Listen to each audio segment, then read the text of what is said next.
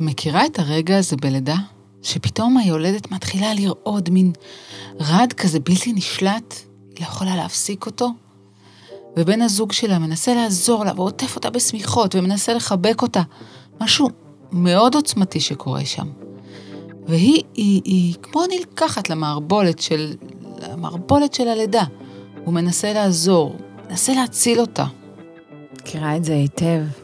יש, יש באמת את הרצון להציל אותה, לייצר פתרון לבעיה.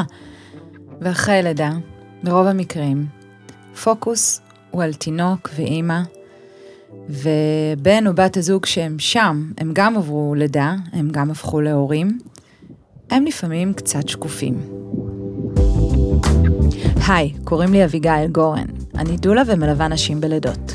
ואני מיכל רוזן, אחות, מיילדת, מאזינות ל"באות לעולם", שיחות על הריון ולידה.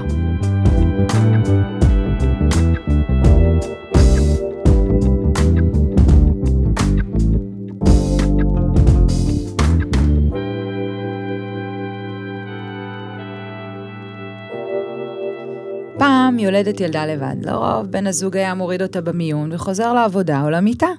היום זה עולם אחר. מלווים שהם שותפים מלאים, מגיעים לקורסי הכנה, לומדים, מתכוננים, קוראים. אני מרגישה שהם ממש רוצים להיות חלק. והמגמה היא ברורה, לא מעט אבות, עושים skin to skin כבר בחדר לידה. אבל עדיין, עדיין יש לי תחושה שאנחנו לא שומעות מספיק את הקול הגברי. מה עובר עליו? אז היום נתמקד בבן הזוג. בפרק אחר אני מבטיחה שנדבר עם בנות הזוג, נושא בפני עצמו. היום אנחנו מזמינות אתכם לשמוע קול אחר. אולי אפשר לומר את הקול של האבא החדש. ולכן, הזמנו היום את עמית עובדיה. ורגע, עמית, לפני שאני מתחילה לדבר איתך, חשוב לי לספר שזה בעצם הגבר הראשון שמתארח אצלנו בפודקאסט.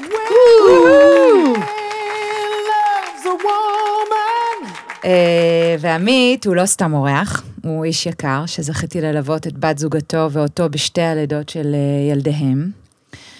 עמית הוא איש של תהליכים, ובין שאר עיסוקיו הוא מנחה קבוצות של אבות טריים.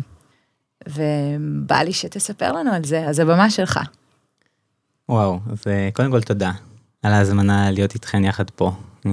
התרגשות מאוד גדולה. אז אני עמית, אני בן זוג של מור, אבא לשעיה בת ארבע וגיא בן שנה וקצת. אנחנו מדברים פה בשפה חדשה, שיח חדש, ואנחנו יודעים שאתה לא גדלת בתוך שיח כזה מודע. אני מניחה שגדלת בשנות ה-80, ישראל, גבריות מיליטריסטית, גברים הם גברים, גברים לא בוכים, לא מדברים לרוב רגש. איך גידלו אותך? אמנם גדלתי בבית שהוא היה מלא רגש, אבל באמת כמעט כל כולו היה מודחק בפנים ואסוף ומכווץ, במיוחד הצדדים היותר פגיעים. זה היה גם אצל אבא וגם אצל אמא. רגשות היום עדיין נתפסים אצל הרבה מאוד גברים כ- כחולשה במקרה הטוב, או לא קיים במקרה הפחות, זה לא שם. יש איזו אמונה שאנחנו, אם אנחנו חזקים פיזית, אנחנו גם חזקים רגשית. ולהיות חזק רגשית זה אני שולט בכל מה שקיים בתוכי. אבל השליטה הזאת היא משאירה הרבה מאוד אנרגיה מכווצת ומכאיבה גם בפנים. מה, מה הקשיים או התסכולים של גברים שאתה פוגש, או אפילו שאתה חווית?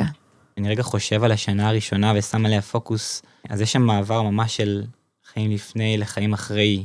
אני פגשתי בתוכי געגוע מאוד גדול לזוגיות בפרט, שלי ושל מור, ובכלל החיים שהיו לנו עד הלידה. יש איזו תחושת אובדן ואבל, על חיים שלא יחזרו יותר. הייתי מקום מאוד מרכזי בבית, חלקתי חצי מה, מהבית, ועכשיו לא רק שאני שליש, אני גם שליש אחרון אה, בתוך הסדר עדיפויות. תוסיפו לזה עייפות פיזית שאולי, אולי, אולי, אולי חווינו בצבא, או במקומות מאוד קיצוניים כאלה, אבל לא ישנים לילה אחרי לילה אחרי לילה, לפעמים במשך שנה שלמה. אנחנו חווים פיזיולוגית את עצמנו מחדש. הקינה, גם בתינוק וגם באימא, כמו שאמרתי קודם, והמקום הזה שצריך בשלבים הראשונים להיות בתפעול, אה, לסדר, לנקות, לכבס, אה, כדי לעזור איכשהו. זה הדרך שלנו לעזור, כי אנחנו לא מניקים. אה, אז זה לא תמיד פשוט. אז מגיע רעיון ראשון. אתה גבר, זה לא קורה בתוך הגוף שלך. איך אתה, עם כל התהליך הזה, מתחבר, לא מתחבר, מה אתה מרגיש, או אולי לא מרגיש? אה, אני יכול להגיד שאצלי מעל כל תקופת ההיריון ריחפה איזו מין תחושת התרגשות על, ה... על ההתרחבות הזאת של המשפחה. יש פליאה שנוצרים חיים מתוך אה, אהבה משותפת, ו... ואז יש את הרגע הזה שיש דופק, והגוף של מור משתנה וגדל, יש תנועות שפתאום מרגישים בתוך הבטן. ובאותה נשימה, בכל הזמן שיש גם התרגשות, יש גם בתוכי אה, גם פחד. יש מחשבות על מה יהיה ואיך יהיה, וזה מין מסע משותף של שניהם. אתה יכול לתאר קצת יותר מה הרגשת?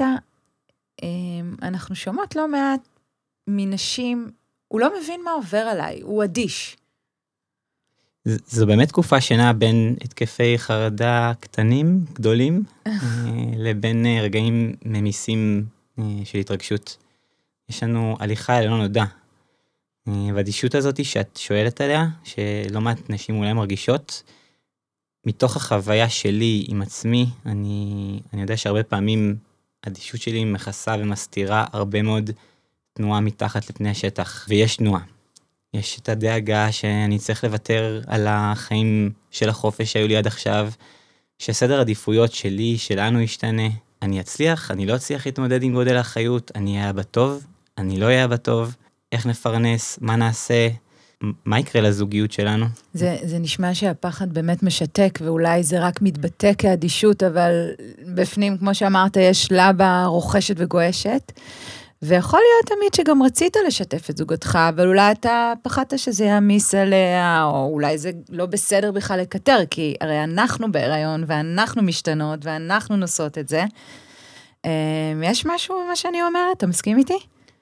אני ממש אה, מתחבר למה שאת אומרת. פחד לא מודע שמתקיים בתוך הגוף, זו, זו ממש אנרגיה שהיא מכווצת ומשתקת. אה, וכשזאת הנקודת המוצא, אז, אז קשה לשתף. וזה ממש יכול להיות גם, גם ההיריון והרצון לא להוסיף ולהקשות על החוויה של, של הבת זוג. אבל זה גם יכול להיות משהו הרבה יותר בסיסי שלנו כגברים, של קושי לבטא פחד, לשתף בחולשה, גם בפני עצמי וגם בפני הבת זוג שלי. טוב, רגע סיפור. אז עולה לי תמונה מלידה.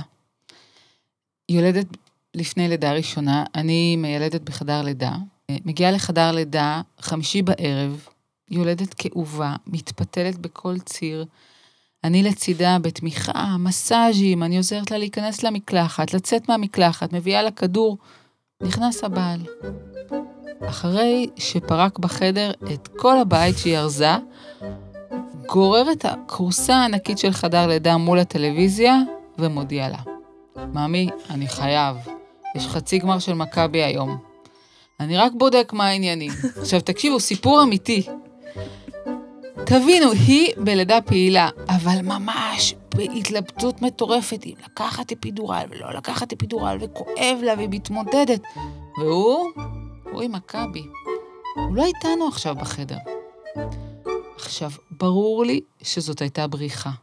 ברור לי שזה חוסר היכולת שלו להתמודד עם הסיטואציה, עם, עם הגודל של מה שקורה פה כרגע. חוסר יכולת להתחבר לתהליך שגורר או מוביל לפעמים לסוג של אדישות. ועדיין, זה לא פשוט לראות את זה מהצד. מכבי שלנו, מכבי תל אביב, בקיץ, בחורף, בסתיו ובאביב. אתה יכול לשתף אותנו ברגע אחד קטן, הרגע שחיבר אותך לתהליך? כי זה ממש חשוב לנו להבין איך אתם, הגברים, מכוותים. איפה גבר יכול להתחבר למשהו שקורה בתוך הגוף והנפש של האישה שלצידו? האימא של הילדים שלו. כל, כל אדם, כל גבר הוא, הוא ייחודי ומיוחד אה, לעצמו. אני כן יודע לספר מתוך חוויה אישית שלי ומתוך אה, חוויות של גברים שאני פוגש ומלווה. כדי להצליח להתקרב ולהבין את החוויה של הבת זוג שלי, יש איזה שער קודם לעבור בלהבין את החוויה שאני עצמי עובר. מה שלהרבה גברים הוא לא פשוט, בלשון המעטה. אמ, ואצלי אישית החיבור התחיל בהתחלה, בבדיקות.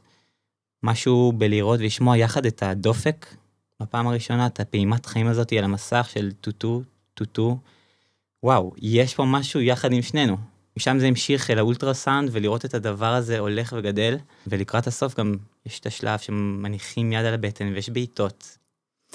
אז ההיריון אה, ככה מתקרב לסופו, והסימנים מראים שהנה מגיעה הלידה הראשונה. מהן החוויות שלך שם, כבן זוג? וואו, זו הייתה הפתעה מוחלטת והלם. אה, אצלנו זו הייתה לידה בסוף חודש שמיני, שבוע 35. אני לא מאמין שהרגע הזה מגיע. איזה כיף, איזה פחד.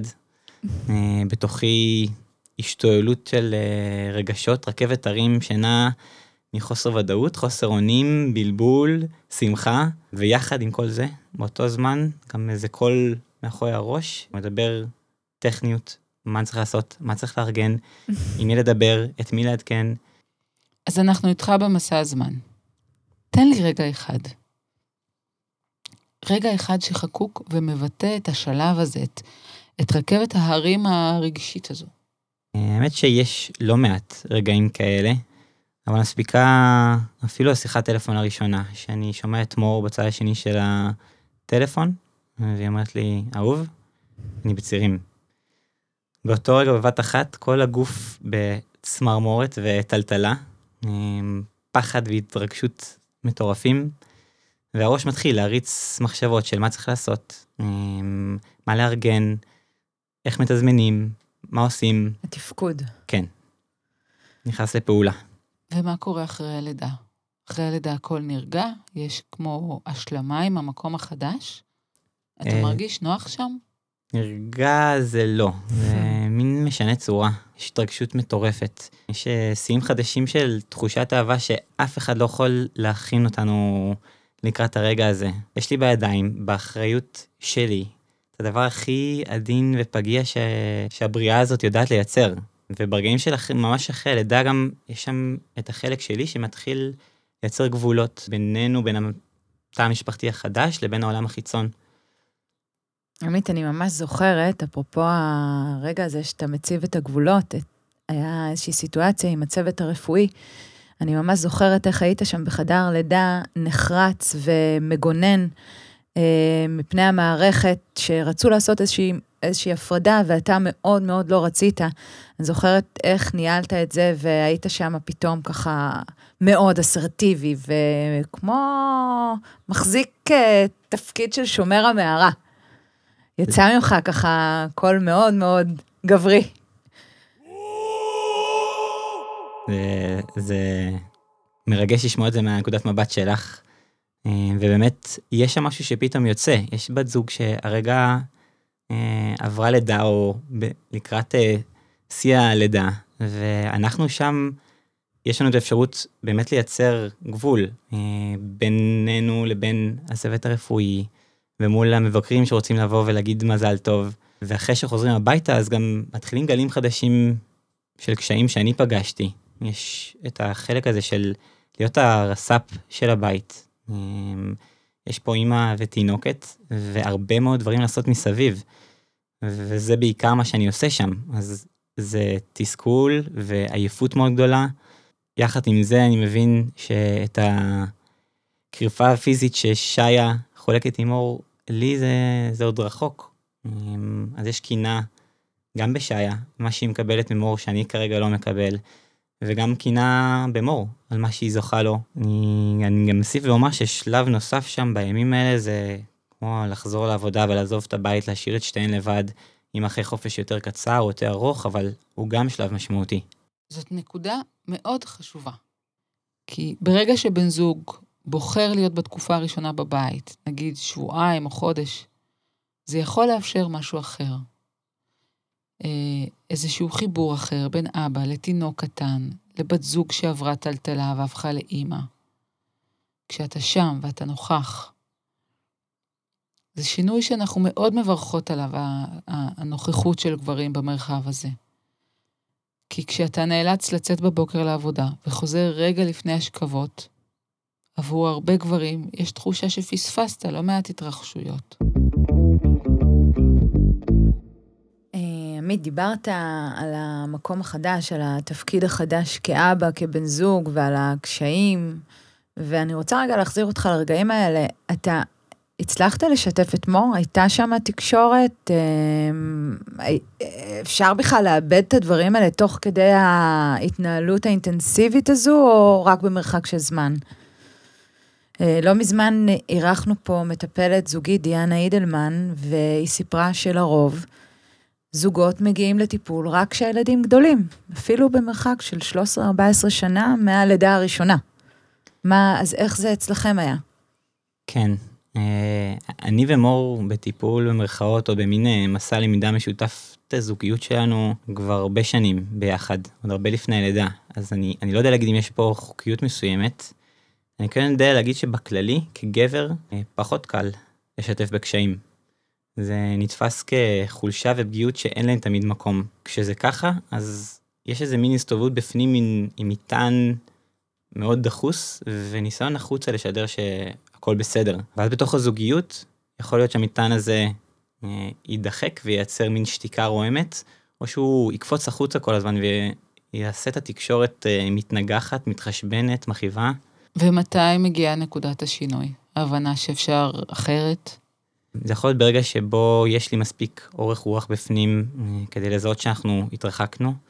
זה אולי כשיש רגע שאפשר לעצור ולשאול את הצד השני מה שלמה, או כשיש סבלנות להמתין לתשובה שמתחבאת בבטן ולא זאתי שאוטומטית נזרקת מהראש. ובאמת כשיש מספיק רצון לעשות איזה צעד גם אישי וגם זוגי משותף כדי לעשות לנו חוויה חדשה ויותר נעימה. מה שעכשיו מתקיים. להפוך להורים זה אחד הדברים הכי מאתגרים שהחיים האלה יכולים להפגיש אותנו איתם. ואני אגיד שאני חושבת שלזה באמת אי אפשר להכין. אי אפשר להכין, כי אנחנו, אנחנו פוגשים עוצמות של רגשות שלא דמיינו, נכון. שאפשר בכלל להרגיש בתוכנו. העוצמות האלה מטלטלות לגמרי את המערכת הזוגית שהייתה רגע לפני, את היחד שהיה עד שנייה לפני הלידה. פתאום יש אה, צלע שלישית.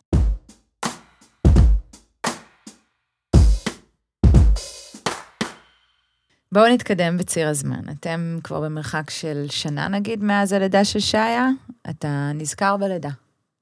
עם איזה חוויה נשארת? או אתה יודע מה, עמית? אתה פוגש חבר שהוא לפני לידה. מה אתה אומר לו? שזה חוויה של פעם בחיים, היא אינטנסיבית מאוד ועצימה. ושממש ממש ממש אה, מותר אה, לבקש עזרה ולקבל עזרה, אם זה בתהליך של לקראת הלידה ואם זה תוך כדי הלידה. אה, אנחנו אישית למדנו על בשרנו כמה העזרה שלך הייתה משנת חיים שלי ושל מור ושל שיה ושל גיא בהמשך. ואז איך נולד החלק שרוצה לדבר, ו- ולא רק לדבר, חלק שרוצה לאסוף גברים למעגלים, תראה, זה מהפכני. זה הבשיל, לקח לזה זמן. כבר הרבה שנים יודע ביני לביני איזה ערך עצום יש למרחב שבו אני מגיע, ואני יכול אה, להיות כמו שאני, לתת לכל מה שמתקיים בתוכי מקום, שבו אני יכול להקשיב לעוד חוויות של אנשים מסביבי ולהבין שאני לא לבד. זה מרחב שמייצר ריפוי, והריפוי הזה משפיע גם עליי, אבל גם על האנשים שמסביבי, בדגש על, ה, על הבת זוג ועל הילד, ילדים שבבית. אבל מה בכל זאת התשוקה האמיתית שלך כגבר שמנחה מעגל גברים? זה באמת המקום שלה לתת מרחב, לנרמל, לטפל, או אולי אתה לא יודע ואתה רוצה להביא איזשהו שינוי אמיתי ולאפשר לגברים להיות יותר מחוברים לרגש, כי אולי אתה גם אבא לבן. יכול להיות?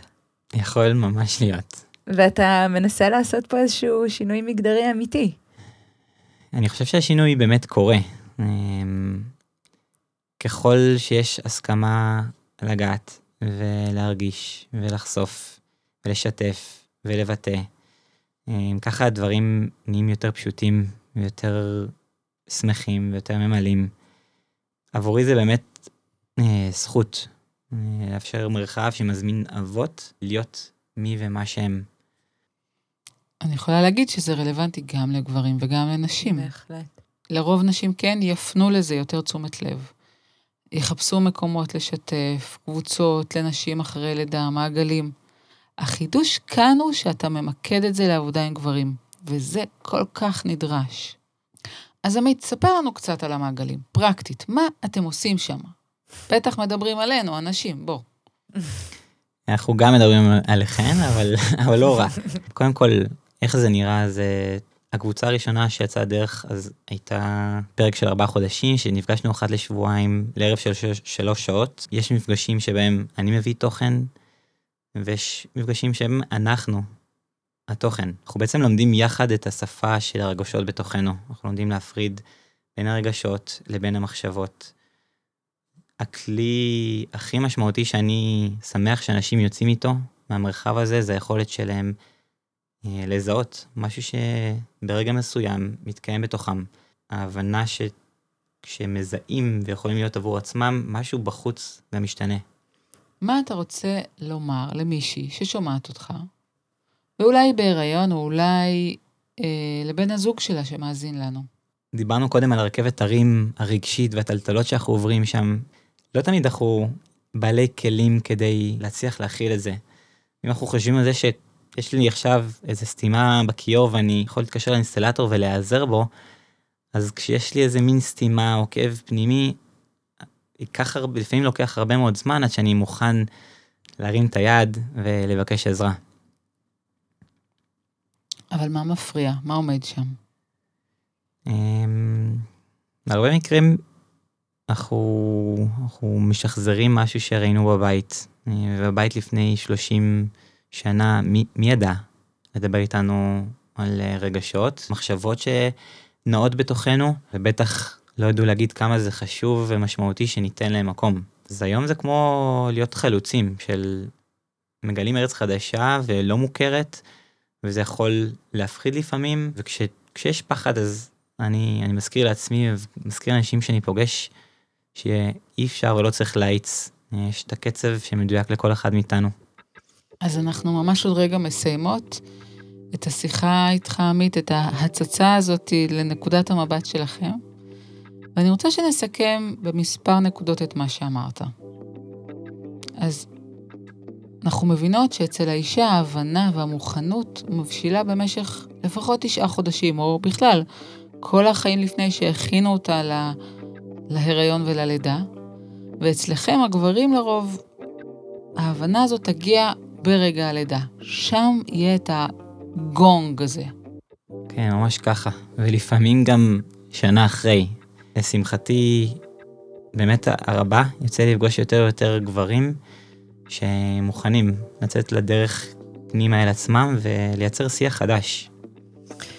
אז uh, אני חושבת שאנחנו כולנו יכולים להסכים שכל לידה היא הזדמנות לשינוי, לחוויה חדשה, לרגשות חדשים ולחיים חדשים, גם אצל האימא וגם אצל האבא. קחו את זה לאן שתרצו.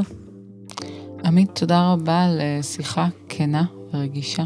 תודה רבה. תודה רבה לכן.